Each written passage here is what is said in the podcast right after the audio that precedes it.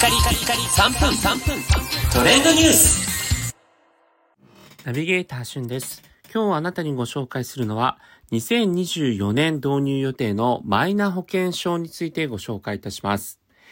紙の健康保険証などが原則廃止というニュース、ニュース速報にもね、流れるぐらい、かなりインパクトがあるニュースでしたが、皆さんどう思っていらっしゃいますでしょうか？そしてね、マイナンバーカードについてはもう発行済みでしょうか？こちら、9月末現在のマイナンバーカード普及率は49%ということで、国民の約半数というところなんですが、マイナ保険証に限って言うと、全人口の約2割ぐらいしかまだ登録がされていないいないということで、8割以上の人が未登録なんですね。で、このマイナ保険証があると様々なメリットがあるんですが、もちろんその受け入れ側の医療機関もこのマイナ保険証を対応しているところがまだまだ少なかったために、えー、今後実際にですね、このマイナ保険証で、えー、受け入れ体制ができるように全ての医療機関、薬局で使えるようという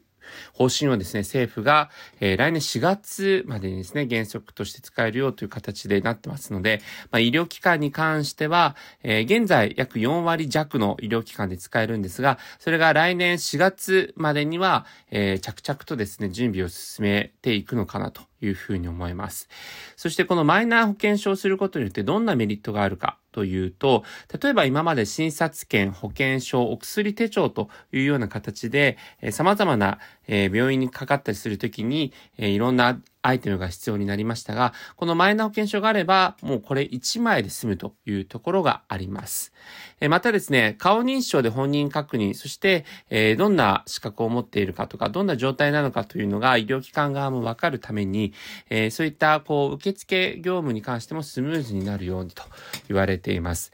えまたですね、こう保険証とかになると、まあ、転職だったりとか引っ越しとか結婚でね、名字が変わるとかという時には、まあ、あの、実際にこの、お